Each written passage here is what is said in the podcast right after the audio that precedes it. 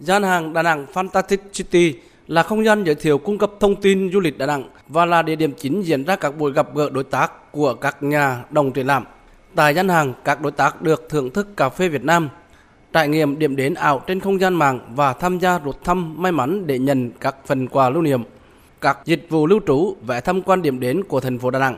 Với sự hưởng ứng tích cực của cộng đồng doanh nghiệp, gian hàng du lịch thành phố Đà Nẵng lần đầu tiên xuất hiện tại hội chợ du lịch nước ngoài với mục đích tăng cường nhận diện hình ảnh điểm đến và kết nối với các đối tác quốc tế. Hiện có ba đường bay trực tiếp từ các thành phố của Ấn Độ gồm New Delhi, Mumbai và Ahmedabad đến Đà Nẵng do hãng Vietjet Air khai thác từ mười tám tháng mười năm hai nghìn không trăm hai mươi hai với tần suất lần lượt là bốn chuyến một tuần, ba chuyến một tuần, bốn chuyến một tuần. Tính từ khi bắt đầu khai thác đến nay, tổng số chuyến bay và lượt khách Ấn Độ đến Đà Nẵng là một trăm ba mươi mốt chuyến với hơn hai mươi nghìn lượt khách, đạt bảy mươi phần trăm công suất khai thác. Ấn Độ gặp mặt trong top mười thị trường quốc tế tại Đà Nẵng, xếp vị trí thứ năm sau Hàn Quốc, Thái Lan, Mỹ và Malaysia với tổng lượt khách lưu trú ước đạt ba mươi chín nghìn ba trăm năm mươi chín lượt, chiếm bốn phẩy sáu phần trăm cơ cấu khách quốc tế tại Đà Nẵng.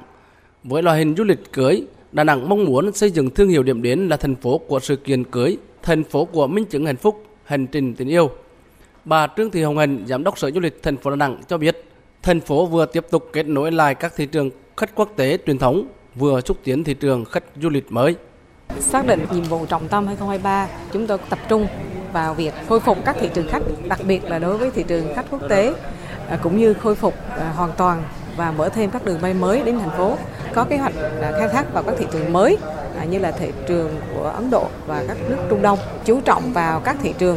đặc biệt là những thị trường truyền thống và những thị trường tiềm năng trước đây như là thị trường Hàn Quốc, Nhật Bản, Trung Quốc